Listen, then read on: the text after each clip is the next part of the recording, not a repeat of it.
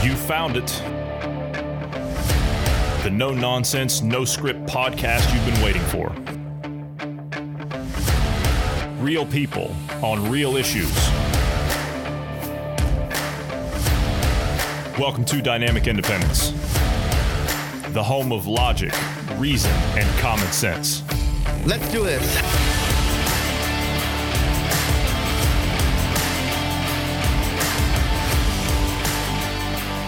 Thank you for joining us today. I'm Johnny Anderson, and I'm joined today by Bruce Adams and Marty Foster. Good evening, gentlemen. Nice to have you both back. We're not going to waste any time today because I know, Marty, you're on a limited time schedule. But today, what we're going to do is we're going to pick up kind of where we left off just the other day with you. We're going to pick up on Agenda 2030, and this is essentially going to be part two. We're going to get as far as we can again, uh, and then we're going to um, see if we have to go to a part three. I hope not, but nonetheless, uh, let's go ahead and get right into it. So we're not going to waste any time. I know you're both doing fine, so we're not going to waste any time with all that. But we left off at uh, number six, right, which was clean water and sanitation. By the way, just all right, let me let me pretext with this. So for anyone that hasn't figured out where we are, we're doing a multi-part series right now on UN Agenda 2030. We did Agenda 2030 Part One. You can follow along with us up to that point. If you need to, you go back and listen to it. If not, if you've already heard it, you can pick up right where we're at. There's a 17 part set of goals and we're on part number six. So we're going to pick up here where we left off at the end of part one. Number six, clean water and sanitation. This is another aspect that they're exploring. And specifically, you wanted to look at an individual from the Nestle Corporation, the head of the Nestle Corporation.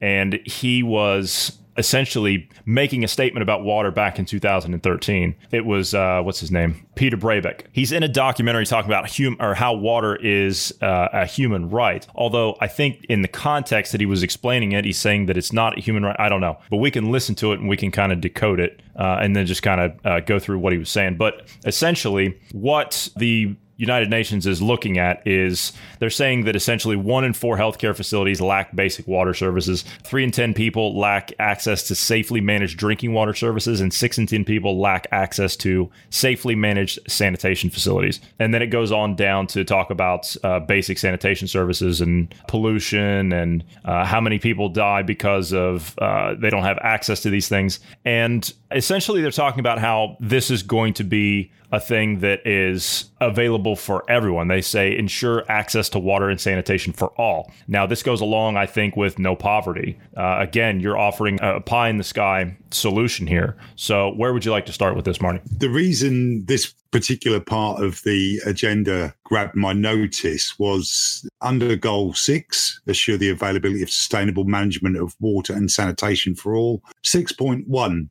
by 2030 achieve universal and equitable access to safe and affordable drinking water for all. If this really was the um, philanthropic, uh, all caring organization that they pretend to be, then the word affordable would have just been left out of that sentence. And that reminded me of, uh, again, I think you just said his name, Brabeck, the CEO yes. of Nestle, and his statements which on the face of them, on the face of what he said, sounds like he's being perfectly reasonable. But he tries to negate the argument for free drinking water by use of uh, the fact that the vast majority of water per capita used in the United States, for instance, goes on things other than personal hygiene, hydration, you know, cleanliness around the home. Mm-hmm. The majority of that water is used for other purposes. Uh, and it, it's kind of like he's found a loophole that will allow him and his organization, which I think is the fifth biggest provider of foodstuffs on the face of the planet, to have the moral high ground when buying up water sources, lakes, reservoirs, that kind of thing. I think that water, uh, drinking water, safe drinking water should be an unassailable right and uh, and it should be free it's not free in the western world we know we have to pay for it because we can't go and dig a well or take water direct from a river or any of those things because we're prohibited from doing it by law Whereas in the developing world, that is exactly how they get their water. But this man, I think, has got his eyes on their water. Let's take a listen to what he had to say, uh, and then we can uh, we can talk about it. Because this statement that he he puts out here was extremely controversial, and he had to uh, come out and issue another statement after that about what he actually meant. So let's take a listen to what he had to say. Well, I think um, that's a very, very crucial question. And it is being brought forward by some NGOs in a, in a very simplistic manner. They are saying water is a human right, therefore, it's not a commercial material. My answer to this is yes, you're right. Water is a human right. The 25 liters of water that we need as a minimum as a person in order to live decently, which is my four to five liters of liquid, which I have to take to me, which is about the four or five liters for the cleaning.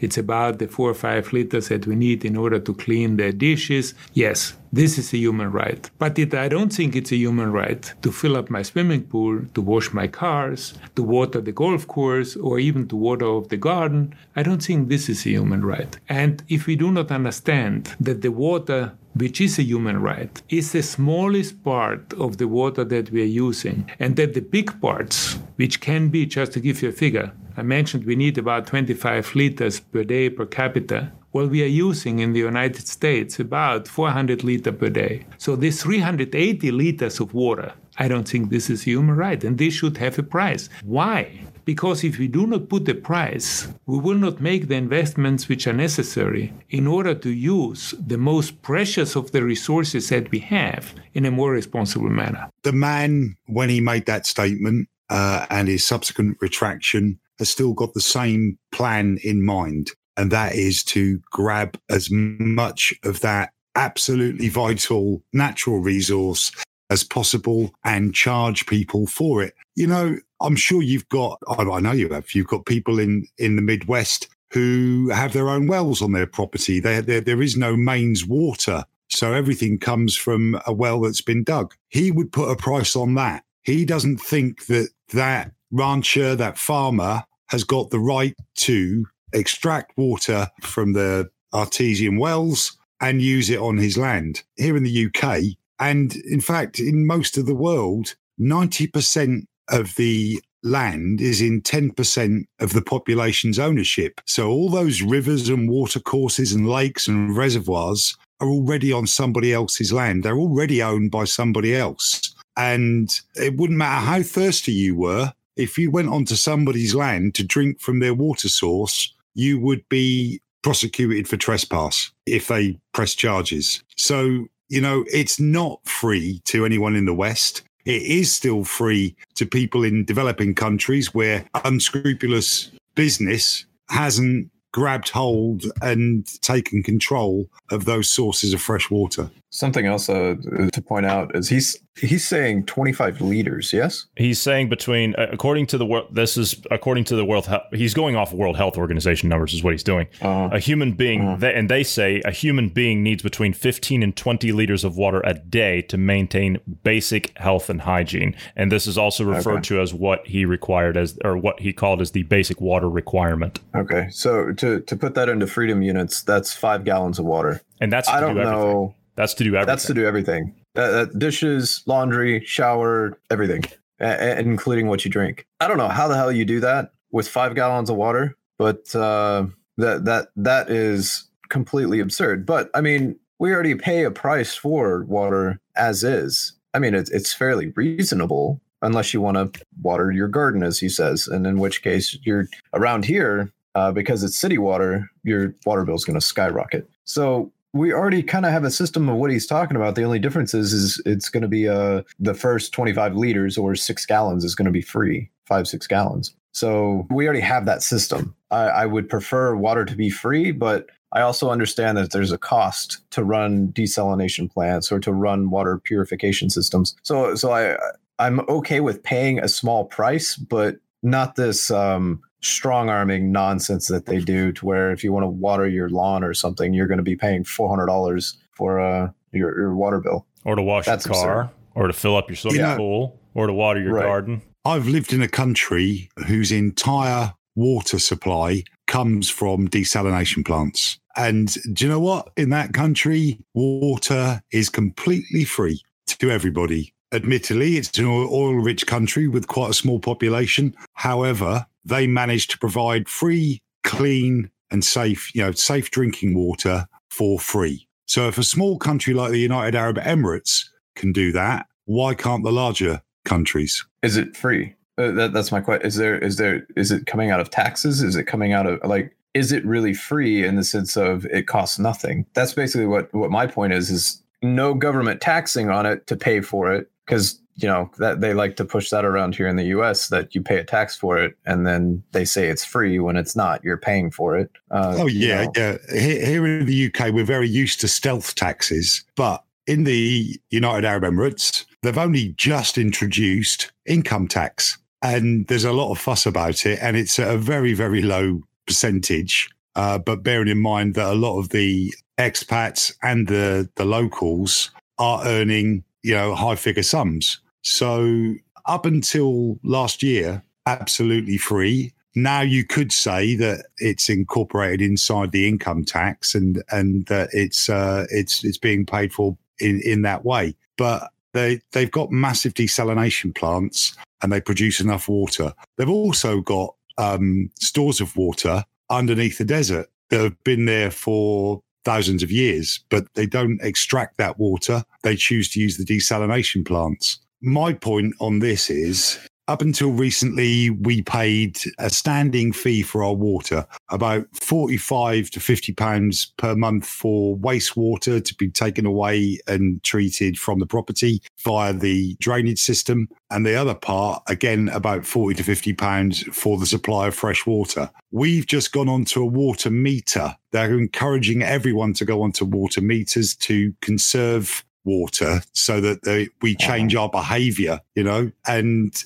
in a household where there's very few people, it is probably cheaper to go onto the water meter. But you've only got to have, um, you know, a requirement to take a few baths as opposed to showers per week. Let's say you've got achy arthritic joints, and you'll soon find that you'll be paying more and more for your water. So this is this is it, the point. It's all, all, everything about this agenda is designed to make you take less but pay more for it. Uh huh yeah, it's it's a it's a way of making us in the West, in the developed world. I, I, should say the developed world because there are developed countries outside of the West. Is to make us change our behaviours and still keep paying the same, or if not more, for what we are receiving less of. Uh, let's do a rundown here, real quick, of some of these goals. Did any of these goals, uh, the target goals, did any of those jump out to you guys? Because uh, a couple of them here are kind of okay right here uh, achieve universal and equitable access to safe and affordable drinking water for all. Okay. Yeah that's six, that's three. fine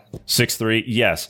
That was uh, improve water quality by reducing pollution eliminating dumping and minimizing release of hazardous chemicals and materials. Having the proportion of untreated wastewater and substantially increasing recycling and safe reuse globally. That sounds good on the surface, but I'm betting you're going to explain why that's a little bit more sinister. So, reducing uh, pollution, that one, okay, so on the surface, I'm I, I agree. I, I want to reduce pollution, right. uh, uh, reduce or eliminate dumping altogether. You know, minimize hazardous chemicals and materials. Yeah, I'm, I'm I'm for those kind of things. The problem is when you say reduce pollution, what they're meaning is coming in with a sweeping regulation that requires businesses uh, across the board, including um, just normal citizens, your your personal home, to reduce emissions in all areas. The problem I have with that is it's not a let's create and engineer something that can function more efficiently with less waste. What they're doing is you have to reduce what you're doing. We're taking away from you. We're removing something from you and that is where I, I have a bit of an issue. It's it's not we, we don't take a step back in progress. Progress is moving forward. So I agree with the the general idea, but they're saying like, and the other one having the proportion of untreated wastewater that just uh, I mean that uh, on the surface I agree with as well. And hopefully, all their meaning is having more uh, water treatment plants, you know, or, or something, you know, waste uh, treatment plants. So I, that's what I'm hoping they mean. But the the the other thing that I think is largely missed, for example, California, they don't have any desalination plants. Why? they I refused mean, them. Are, That's why they yeah, refused them. Yeah, they were they, they, they were proposed. Them. They, yeah, they, they were proposed 30 years ago by the state Republican Party, if you can imagine they even have one. And the Democrat Party, which runs the state, says, no, that's a waste of money. We don't want to do that. We want to put all the money towards social programs. And what's it done?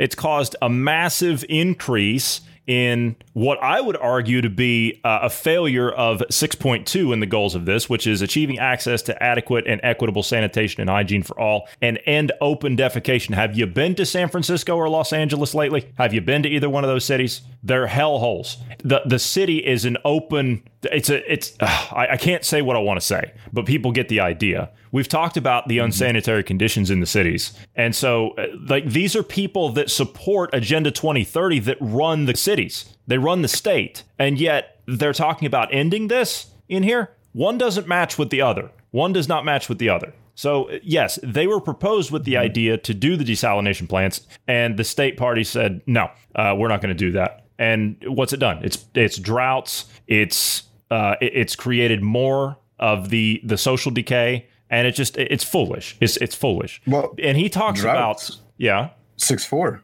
That they cover droughts right there. Uh, areas suffering. Oh, yeah. They want to reduce the areas that are suffering from water scarcity. Again, mm-hmm. if you had desalination plants, uh, in California's case, you would be using less of the uh, water from rivers that would be allowed to flow to the farmers and um, well even other states they would be able to use utilize the water more. So that would solve the water scarcity problem without increasing prices without i mean you're creating something that's more efficient without having to decrease uh, your use for example. I mean that that's the mm. bottom line is try to tell someone to stop doing something right? You're going to make your life more inconvenient Okay. That that's what we're gonna have you to do. Okay. Try to get people to boycott anything. Good luck with that. Yeah. so luck. instead, why don't we engineer? Why don't we create something that's more efficient, that works better? And that, that that's just my thing. Is just quit telling them to to, yeah. to boycott and and reduce ourselves back to the Stone Age, and instead engineer our way out. This is all about and I said this when we talked about uh, the um, uh, the emerging pathways uh, towards a post COVID nineteen recovery, reset, and, and uh, recovery from the World Economic Forum, which, by the way, Mr. Brabeck is a member of. By the way, just throwing that out there. This is all about losers picking winners. That's what this is. They're going to pick the winners and losers, and they're losers themselves. That that guy's not a successful person. He's a loser inside. He's a very hollow, nihilistic degenerate, along with all these other people. You know, I'm I'm in a really bad mood after looking at these these disgusting individuals over the last few days mm-hmm. and how they are exploiting this this COVID agenda to usher in this garbage to set us mm-hmm. back 100 years. They're not trying to move us forward. They're trying to move us backwards. Innovation, true innovation, and free market prosperity can get us out of this problem, not these idiots picking winners and losers using governments to instruct them. That's not how this works. That's not what built Western civilization. That's not what built the free market. That's not what built prosperity. That's not what helped us get ourselves out of the dark ages. This is what they're trying to do with all this. They're trying to take us back to a dark age. And if you think that I'm making that up and I'm just rattling off uh, something and it's hyperbolic, no, because we're going to talk about it later on this week. We're going to talk more about the World Economic Forum and what their plans are for what you could call um, a return to normal. And it's it's quite disturbing. But uh, due to the interest of time, let's move along. Affordable and clean energy. They say that now, when I say they, we're talking about again the UN because we're all agreed on that when we say they, uh, unless we're speaking something different. Uh, they say that 13% of the global population still lacks access to modern electricity. Three billion people rely on wood, coal, charcoal, or animal waste for cooking and heating energy is the dominant contributor to climate change? Oh, yes, of course, because we, we, we can't be using any energy. Accounting for around 60% of the total global greenhouse gas emissions. They, see, they're trying to make it's still about carbon at the end of this because it's all about how that's bad. Like, you can't have any carbon. Well, carbon is the basis of all life. You have to have CO2. See, they may, they've, they've turned CO2 into a poison, and it's not. Do you understand that plants breathe CO2? They actually, I, you know what? I actually had to explain that to somebody once. Someone that was beating me over the head with this climate change and you, you know, man-made climate change stuff all day long. And I said, "Do you understand that plants breathe CO2?" They didn't even know that. I had to explain that to them. Anyway, but let's go on to this. So they're saying that their goal for this is they want to ensure access to affordable, reliable, modern energy services, which, okay, um, smart meters. That's all I'm going to say. Those that live in the US, I don't know if you in the UK have them yet, but they're coming. Increase substantially the share of renewable energy in the global energy mix, which now we're hearing about what? Bruce, you and I talked about the other day. I'm getting advertisements thrown across on my phone to uh, goodbye oil, hello e fuels, right? That's what I'm seeing. So this is, they're going to start transitioning everything. Double the global rate of improvement in energy efficiency. Okay, that right there, I'm on board with. I'm on board with. If you can double up the amount of efficiency in producing energy, that's great. That's real innovation. But anyway, okay, your your guys' thoughts on uh, on clean energy here, affordable and clean energy. It's very broad. That's very broad. They're not specific. I've just got one observation to, to make to begin with. You know, when you're uh, starting in, in, in the Western developed world, or the developed world, I should say, when you're starting out and you buy your first home and your cooker's electric and your your heating's electric and your, your lighting's electric, then you move to a, a bigger place, you you do up the kitchen and you've decided that you don't want to use electric for cooking anymore. You want to use gas because it, it, it you know maybe it just cooks better with gas. And then when you get really rich and you move to your big country mansion, you buy an Aga, which is uh, wood fired. And uh, that's a bit aristocratic, isn't it? Yeah, yeah, yeah. But I, I've got family with Agas, and they're, and they're not they're not rich. It's just a really good cheap way of heating their house because it's got a back boiler, so it heats the water as well. Um, uh-huh. it, yeah, those are nice. It cooks nicely, and and it, it gives the the whole kitchen a nice warm glow. Well, there's people all over the planet who are quite happy using uh, animal waste. You know, like dried camel dung or peat, even, or yeah, wood that they've gathered from a sustainable source the the woods that are near their house. You know, uh, a tree falls down, it gets reused. Um, of course, and of course, so, everybody knows it, when you say renewables or sustainable source, you can't burn live wood, so it obviously it has to be dead. So yeah, uh, it's it's not like they're out there cutting down live trees to heat their homes. No, but also within forest management, where you've got coppicing, where you might, might be thinning out uh, a few of the mm-hmm. uh, smaller trees to mm-hmm. to give the la- larger high value trees more space. Then yeah, so are they suggesting that they're going to stop people from using these renewable natural resources? You know, yes, it, um, I'm saying yes because the output in this case would be what? It's carbon, right? Oh yeah, of course. But then again, any production of energy has a carbon output, even yes, which is what cleanest. they want to shut down. Exactly, which even, is what they want to shut down. Yeah, but you know, we in the in the UK have got a couple of three nuclear power stations and we want more bigger and better nu- nuclear power stations. Now, obviously, there is an issue with nuclear power in that the waste products, you know, the, the radioactive elements used within fusion, I think. Fission. is fission. it fission? Is yep. it fission? Right. Fission is is breaking up, and fusion is put. Is, fusion's what our sun does we, we haven't got that one down yet. Okay, so so we're looking at fission reactors, and and we were very close to getting a deal done, but unfortunately, that deal was with China. And I think we're we're going to back away from that. I hope we're going to back away from that now. There's something about and, that country right now that's. Uh, I wanted to talk about that with you on another uh, on another podcast, but there's something about a, a UK China deal right now, and I think apparently you guys are pulling out of all deals uh, for the foreseeable future. In in a short, I really, I I really do yeah. hope so. Um, I don't mind. We'll carry on the way we are. I mean, let's face it. China's burning more coal every day than, uh, uh and India is is also, you know, high coal emissions. The United States has got uh, a high coal usage. We've reduced ours down and down and down, but we're still uh, importing about four hundred thousand tons. Uh, sorry, four million tons per year that, that's getting burned in, in various coal powered power stations. So yeah, uh, I've I've rambled a bit, but my, my point is, I think from what they're saying there, they're going to try and stop people from using traditional sustainable sources of energy. And who the hell do they think they are to to do that when big countries are still polluting like crazy. They're going to hit the little man. Where to begin? Okay, so one one thing that Marty you pointed out on one of the other points that we we talked about. What what is a way to make things more efficient to to um, uh, across the board with energy consumption? Reduce energy consumption, right? That that's a, a good way to say, hey, we improved it. it. It's better, right?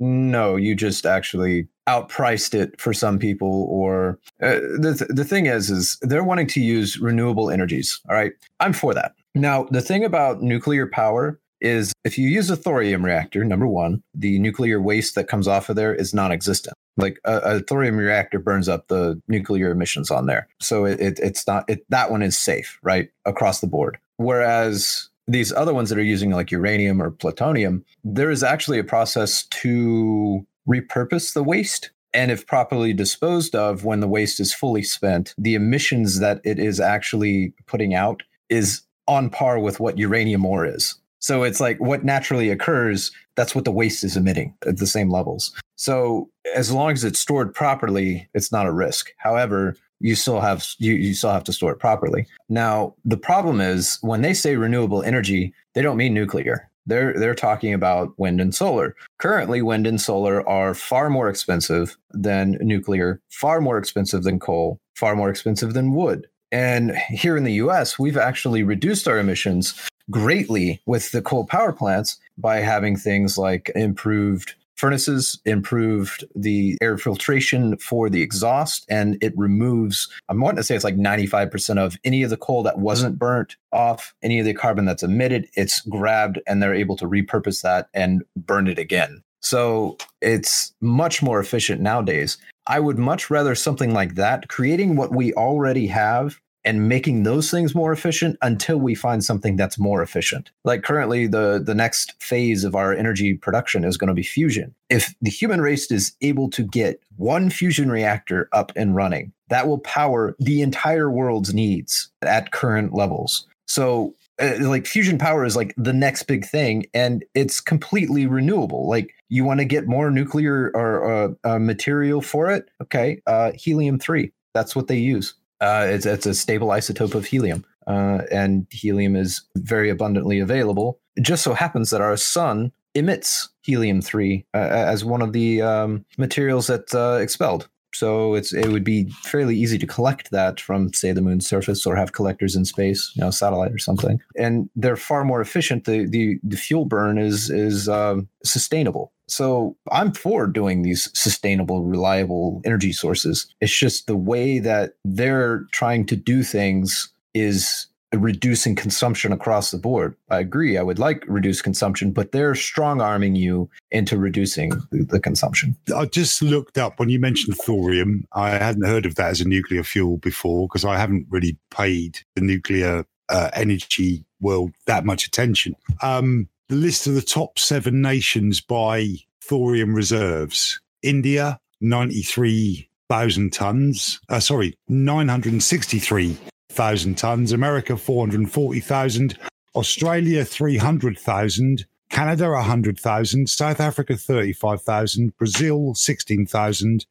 And Malaysia, 4,500 tons. China doesn't even come on there yet we've said many times, and this is the bit that's confusing me, is that China are buying up all the Earth's rare metals. I wonder if India, being the biggest country, having more than double the next country's reserves. I wonder if if those deposits are actually in Kashmir. And have you seen recently the the conflict on the Kashmir border with China? Oh yes, oh and yes. India, and mm-hmm. yes, and there's also a thing there that uh, the Pakistanis are now involved in, and it's yeah, there's there's a uh, there's a negotiation that's happening right now. But yes, the Indians essentially are tired of the Chinese occupation of what's going on in the Kashmir, and I it was my understanding it had something to do with uh, a freshwater thing because their agricultural regions in that part of China on the other side of that border, like they're taking the water from the Kashmir region, and the Indians said, no, you're done. And they went in to cut them off. That's my understanding of it. Yeah, I mean, that may well be the case.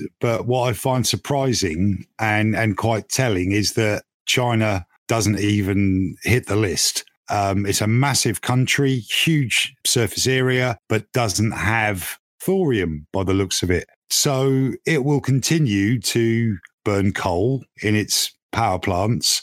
Um, it will continue to pollute. And yet, no one is coming down hard on China to say, you know, stop. No one is putting sanctions on effectively anyway to stop them polluting at the rate that they are. And why is that? Are we really all that scared of China? It's simple enough. If we stop doing business with them, then they will have to clean their act up. And I am so pleased that the British government has finally grown a pair is pulling out of these deals with China. The thing about China, the reason that they're exempt is because all these people that are working all these deals with all these corporations and all these organizations like the World Economic Forum and the you know the Davos group as we're speaking about and the United Nations, they've all got investments and deals in China. That's why you don't hear anything about it. See, it's it's about knocking us down. See, they've already made their fortunes. The the elite here we're talking about, which they're not elite at all. Bruce and I were having that conversation before you came in. These are not elites. They might call them that. We might refer to them as that, but these are not elites. These are losers. These are losers. These are people that have done nothing except brown nose and schmooze their way to the top of something. And now that they're up there, they're pulling the ladder up for everyone else you know not i'm not talking about myself. I'm not talking about you know you or anyone else. I'm talking about society as a whole civilization as a whole. They've made their fortunes and they're trying to cut the rest of civilization off. They want to control the future going forward. And that means maintaining control of you and i and everyone else so that no competition ever arises. Their investments are in China. They invested way back when, end of Second World War era time, and they used that as an authoritarian system to springboard themselves into the future. So they leapfrogged Western civilization through authoritarianism because they knew they could get away with it over there and they could build it from the ground up using the CCP. That's why it was put in. That's why it was installed. And so now we're here. Now that system's going to be used to turn against us. This is the real agenda here. Forget BLM, forget Antifa. That's the left hand. Okay, that's the left hand. You're not being directed into what the right hand is doing, right? Pay attention to what's going on over here. Don't look at this. Okay, this is where it's going. And so people need to get wise to the bigger agenda here. Someone asked me last night uh, about uh, the, you know, a presidential election and COVID and all this stuff. And I said, it's not about that. Forget that. And when I mentioned the reset, I haven't told you this, Marty. When I mentioned this whole reset thing to them, when I mentioned this whole thing with uh, what's going on with, uh, with 2030 and how they're going to use COVID to, to bring in all this stuff, you know what the answer was that I got? What are you, some kind of conspiracy theorist? And it's, it's like, this is out here in the open. This is out here in the open. This is what they're openly saying that they're doing. But you're not being told about it because it's not on the TV, it's not in any newspaper, right? It doesn't exist, right? So when you bring it up, then they think, oh, you're some crazy nut because you're not paying attention to what they're paying attention to. They're sheep. They're in la la land. We need to wake up those people. They're the ones that need to be informed. They're the ones that have families that are going to have to grow up in this nightmare if we don't stop this in its infancy. So uh, let's move on to uh, uh, where were we? Uh, uh, point eight here. Uh, decent work and economic growth, because that doesn't sound you know too broad or anything. Decent work. What the hell is decent work to these people? These people, as far as I'm concerned, I don't think they've worked a day in their lives. As far as I'm concerned, they, they've never actually gotten their hands dirty. All right, I'll put it that way. These people don't do that kind of work. So they they say that global unemployment in 2017 was five and a half percent, down from six and a half percent in 2000. Okay, so they made a little progress there. And then, of course, uh, globally, 61% of all workers were engaged in informal employment in 2016, excluding agricultural sector because they're shutting it down. 51% of all workers fell into this employment uh, this employment category. And then, of course, now we get into the real goods of it. This is how they're doing it. And Bruce, you tell me this is not the Green New Deals we're seeing in the US and in the UK, I might add. Men earn 12.5% more than women in 40 out of the 45 countries with data. The global gender pay gap, they get into this, uh, stands at 23% globally and without decisive action. Uh, they're saying it'll take another 68 years to achieve equal pay. Okay, look, look, this idea that women get paid less, we've gone through that with the Green New Deal. Okay, I'm talking about specifically in the US here. Okay, I can't speak to the UK or, or any other countries, but as far as I know, and I can tell you for a fact, I've done this work, I've looked at people's salaries within major corporations. That's all I'm going to say. And when I look at, and I was, this is going back 10, 12 years, okay? And when I used to look at these people's salaries for reasons, okay, that's all I'm going to say, I would find and I wasn't paying any attention to this because it wasn't the topic of agenda back then, so you wouldn't you wouldn't notice it. But now I do. Now that it's become a topic of conversation, I can debunk this just on my own knowledge and my own my own know-how. This is not true. This is not true in the sense of the United States within certain major corporations. I can tell you that for a fact. What I found, and I'm not going to mention who or specific amounts or anything like that, but from what I found personally, I found that women actually were paid more in most cases, not in all, but in most cases for the same jobs. And I would see people in corporations get moved from one position to the to the other and they would be either a male in that job or a female in that job, same position, and I would see their salaries and I would compare. And I would always find, I would find most of the time that women in those particular roles, the same role, by the way, the equal role, I would find that women would be paid more. Now, how on earth is that and I'm like I said I'm just looking at the United States here. I can't I can't speak to any other country. Maybe you can clue me in on the UK Marty, I don't know. But in the US specifically, this is not the case. Now, I I can kind of get the feeling that through all this 2030 nonsense that we're going down through, this is all targeted at the West. As we pointed out, or as Marty, you pointed out, most of these other country, major countries like China exempt. You don't even see them in any reports anywhere. And I explained why. But all of this is targeted at us in the West, in Western civilization. And I'm telling you, when it comes to pay gaps and things of that nature, it's not there. It's not there. It doesn't hold water. I don't care what they say. I don't care what they talk about in here, but it doesn't hold water. The West is low hanging fruit as far as the UN is concerned. Uh, they know that we've got largely law abiding populations that won't protest and throw their toys out of the pram when these things are foisted upon them. But the example of, of women get getting paid more for the same job here in the UK, you know, we've got excellent gender equality. It's it may not be perfect yet, but it's still moving in the right direction as far as people who want gender that's equality a good thing. are concerned. That's a good thing. Yeah, but one of the one of the areas where which on the face of it, it it definitely is a good thing. Mothers nowadays need to work, and women might do the same job role as a man, but they will do fewer hours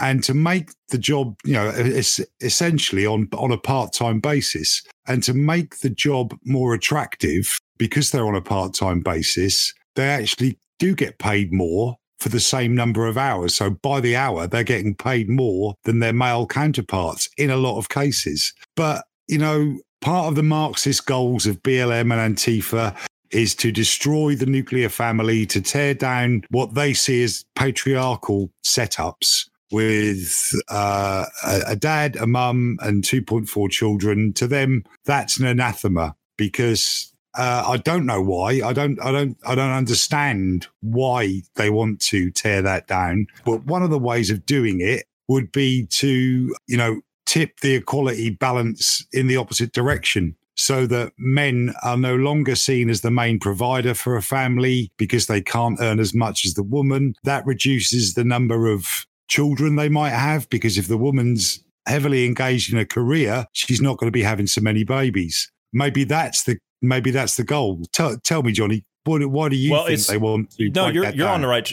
Yeah, you're on the right track. But it's it's essentially it's the family. Okay. The family is that's the fabric that holds society together. And without a nuclear family, without that family structure. Now, see, the, the, family structure, go back 50 years, okay? The family was an independent, self sustaining economic unit. It could take care of itself. Any issues you had within the family would largely take care of themselves. Every family could sustainably support themselves. You didn't have to worry about anything else. If someone in the family had issues, then the family would get together and and deal with those issues. Now, if you don't have those, if you end up with if you promote single family homes, if you promote monogamous relationships and, and all of that stuff, if you do that, then you can tear away at the underpinning of society. You can tear society apart from the inside out. So this is why everything that we've seen over the last 70 years largely has been an attack on the the family. That's what it's been. And it's also been a simultaneous attack on our institutions, such as our religious institutions. So if you couple these things together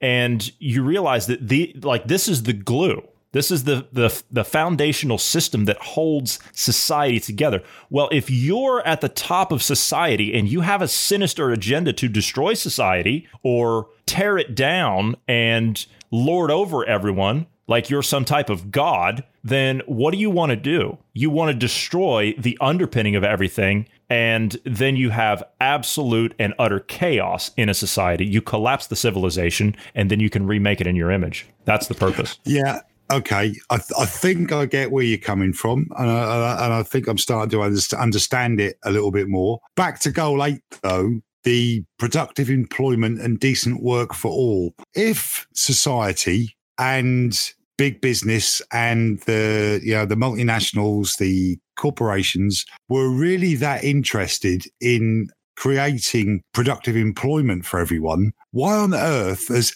just about every recent technological advance been designed to reduce the number of people you require to do the same process? You know, I've I've seen it recently uh, on TV, watching a, a Sunday afternoon, you know, countryside program about farming, and it's all about robot milkmaids, a robot that does all the functions inside a milking shed. You know, you're only talking about one or two people, but all of a sudden, that robot is now going to take their jobs. Automation inside car plants, automation inside electronics factories. Everything recently has been about AI, automation, robotics. How on earth have they got the gall to put goal eight, full and productive employment and decent work for all, when everything is set up to reduce the number of people you require to do a job. Uh, creating policies that encourage economic growth and productive employment, full and productive employment. So if you want to have a part time job, you're no longer able to have a part time job because they said full there. Decent work for all. Again, I'm I'm curious what is decent here. It's pretty pretty general. Sustainable economic growth. Tell me how a government encourages economic growth. Reduced involvement, right? When you have them involved and are taxing it, regulating it, or more or less getting in the way, it slows down economic growth. The other thing that that is concerning or or questionable is inclusive economic growth. I'm sorry, if you're someone that chooses to lounge on the couch all day and stuffing your face with uh, potato chips while you're watching your favorite television show on on Netflix, hey now, whatever. hey now, I I didn't I didn't ask to be made fun of. yeah, if, sorry, go ahead. If if if you if you're that type of person and that's your lifestyle you choose to do why is it fair for the rest of us to provide stable sustained economic growth for you? Why should you be included in that if you're unwilling to partake in it if you're unwilling to work to provide for yourself you know what I'm saying? So I'm curious what their intentions are here because obviously the things they're saying here are very deceptive. You can you can go many different directions, some of which are good. Like I said, sustainable economic growth, get out of the way. You know, if you get government out of the way and let economies, let the market freely grow on its own, just let it go, it'll grow. I mean, there'll be ups and downs, obviously, because you know a business will rise and a business will fall because it it it changes with uh with the evolving markets. That also drives innovation though. That's the other aspect of this. If you get government in the way that slows innovation. Look at uh, soviet russia. Look at venezuela. Venezuela's stuck in the in the like the, the 50s and 60s like with the technology they have. And you know i'm not pointing them out to be you know mean or facetious or anything. I'm just pointing out when you get government involvement more government involvement is not good for the market. What i would like to see as far as government involvement is concerned, if you look at places in, you know, the slums of Sao Paulo in, in Brazil, where you've got kids picking through rubbish to collect recyclable materials that they can then go and sell, I'd like to see the governments turn up, give those kids proper protective equipment, you know, gloves, masks, whatever they needed so that they were safer whilst doing it and organize it, give them tools if necessary. Slowly but surely, take the kids out of the equation and put the adults into those jobs where you've got this huge recycling process, those materials might have a very low dollar value, but they still have a dollar value. And if they are recycled in a organized and efficient manner, then that is productive employment. There are parts of the world where there simply isn't industry. They're simply eh, that they've got nothing to offer so what they have to do is look internally and see how they can improve their situation and the standard of living of their of the very poorest of them. That would be one way in which government could get involved, but do they? No. Here in the UK, we're supposed to be re- recycling everything, but it, it's a postcode lottery um, or zip code lottery for American listeners. Some areas you can recycle just about everything. Other areas you're still limited to, to just a few types of material. Those are the areas where government could get properly involved and spend some of our tax money on sorting those sorts of things out. And you had mentioned there about uh, countries doing things as far as turning those uh, resources and that management inward in order to do this. But a lot of these countries that you're talking about, such as you mentioned uh, Brazil there, uh, which I mean, that's kind of a, that might be a little bit of an exception. But if you look at some of the other countries we've talked about, they really don't have much in the way of an industrial base, especially in parts of Africa where you have have countries like China, they go into those countries, they will make the deals for mineral and resource extraction and they'll build infrastructure. Well, this goes along with the next part here, which is step nine industries, innovation, and infrastructure. Build resilient infrastructure, promote sustainable industrialization, and foster innovation. Now, they're talking about resilient infrastructure. I'm not entirely sure what all that means if I had to guess, I'd say it might be something along the lines of those composite roads that they use out in California. Those I understand are very nice, actually. And GP's actually driven on some of those before. Promote sustainable industrialization. Well, we talked about industrialization in the West as far as, as it relates to like coal burning. Well, okay, the, our systems here in the West, across all Western nations, it's not just the US, but that includes Canada, and also Europe as well. We have clean burning systems, right? That is sustainable industrialization. Most of the carbon that comes off of that can be repurposed and reused and burned off again. What we have, when I say clean burning systems, what comes out of those stacks that you see that they promote on TV and in the papers all day of all these stacks coming up, all that is is CO2 and water vapor. That's all it is. It's not like there's big no. billowing clouds of black smoke. Go ahead. No, no, not CO2 and water vapor water vapor. Is it just water vapor? There, it's just water vapor. There is no CO2. That's the carbon that they're bitching about. Yeah, but I thought this. I thought we still had some carbon get through that didn't get scrubbed off. That's not really fair to say because the the amount that gets through is a is a decimal. Okay, all right, fair enough. Okay, fair enough. So most, all right, then most of that comes out as water vapor, but they show it on TV and they promote the agenda like, oh, look at all this horrible pollution that's coming out, but it's not if you were to look at the air quality in areas of the world like China, areas of the world like India, where the industry's been exported, they don't have those regulations. So even if you go by the numbers that we're being told about here of how we need to quote reduce all this, where's the same restrictions being applied? If it's so desperate, if it's so dire,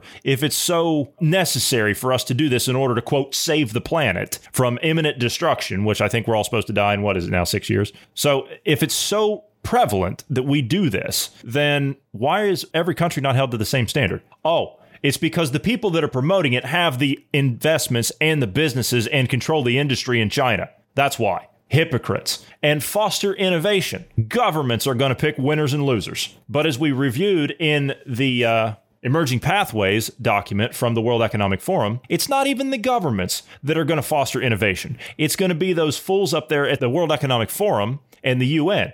They're going to come up with the agendas. And the governments will be, as it's stated in the document, they will be tasked with fostering innovation. So they're going to decide what's going to work and what's not. They're going to chart the course for the future. The free market's not going to do it. No, no, no, no, no, no, no. We can't do what works. We can't do what has been successful We can't have that. We can't have shareholders anymore. Oh, no, no. Now we have to have stakeholders. So we can't foster innovation on our own. See, we're too stupid to do that as a civilization. We can't do it. So we have to allow these people up at the top, they have to be able to dictate how that's going to work. Some of their goals here, jump in here. Any of these goals here stand out to you? I mean, I know this is the last point we're going to get to cover tonight, and I, I wish we would have gotten further, but these things just fly by. In here, it says um, like a couple of things that, uh, that stood out to me upgrade infrastructure and retrofit industries to make them sustainable. We talked about that in the Green New Deal. That means you're going to have to retrofit industries. That means you're going to have to mandate these new regulations on every single industry to make them sustainable, or they cannot operate and they will have to be shut down.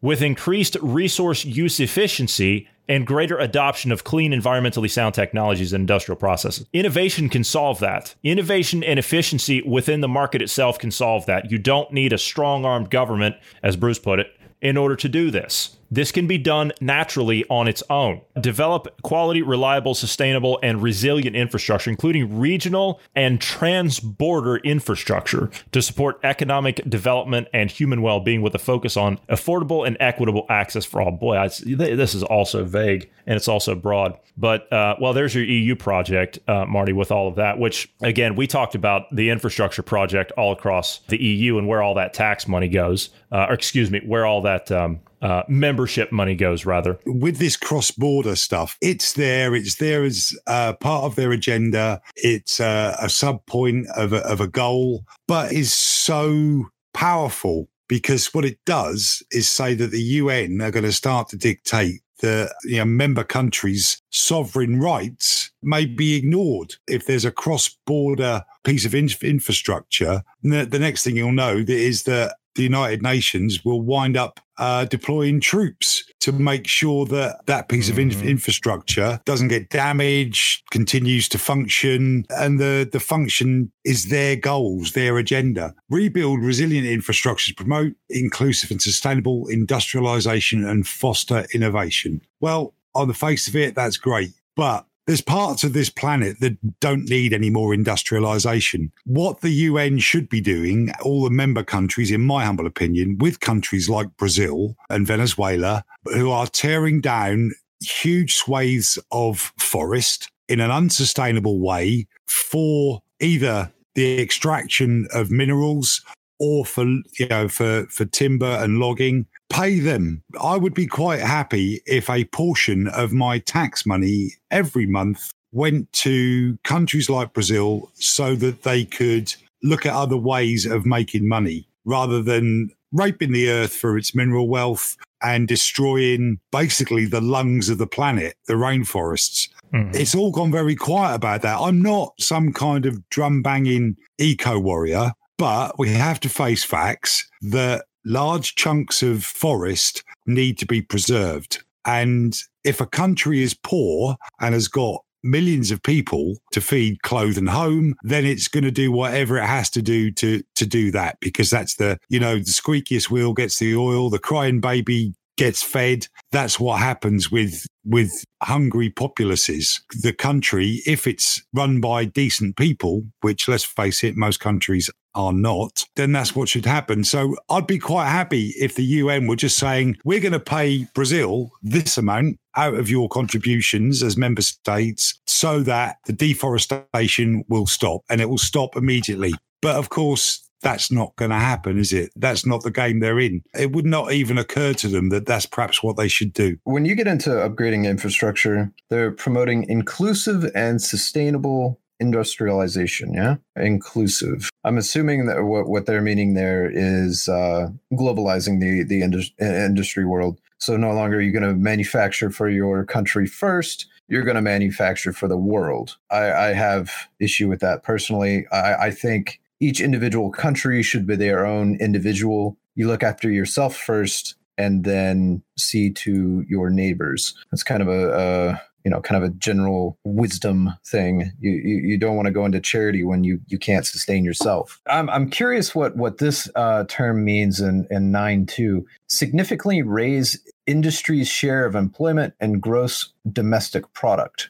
On the surface saying share of employment are they meaning the employees ownership of the industry? Or are they meaning they want more employment in the industry world and less in the other sectors, service sectors, for example. I'm I'm not really sure that one. That one's kind of vague to me. Um, I think it's the latter there that they're looking mm-hmm. for fewer agricultural people in, employed in agriculture and more employed in industry making a product and it's just this shifting of these products around that creates wealth that's what they're after as far as i can see from that sentence stakeholder from capitalism. Yeah, it's stakeholder capitalism. That that's what it comes down to. And uh, you notice there at the end of that section, Bruce, it says, "and double its share in least developed countries." Yeah, yeah. Well, eh, I mean, I, I could still, yeah. The wordage there, that one is is kind of a difficult one because we know they're for stakeholder